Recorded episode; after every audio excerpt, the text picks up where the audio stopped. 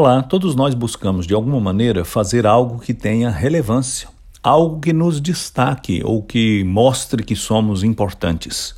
Se você é um discípulo de Jesus Cristo, eu digo que você já recebeu a tarefa mais dignificante que um ser humano pode executar nesta vida. O próprio Senhor Jesus Cristo foi quem incumbiu aos seus discípulos de cumprir essa tarefa.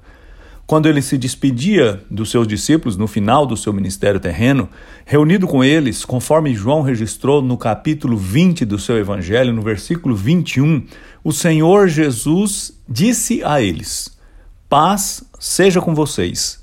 Assim como o Pai me enviou, eu os envio. Que ação podemos empreender que seja mais importante que cumprir a missão que Deus, o nosso Criador, nos entregou?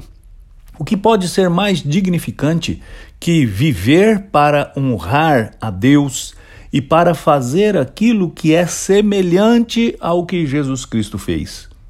A frase que Jesus disse aos discípulos é muito mais do que uma ordem para que eles fossem pregar o Evangelho é algo que dá sentido à existência humana. Fazer de sua vida a mesma missão que Jesus Cristo fez da dele. Que honra pode ser maior do que essa? Que privilégio pode ser maior do que ser contado como alguém que faz da sua vida um serviço a Deus, o Criador, e nas suas ações se equaliza com o próprio Filho de Deus, o Redentor?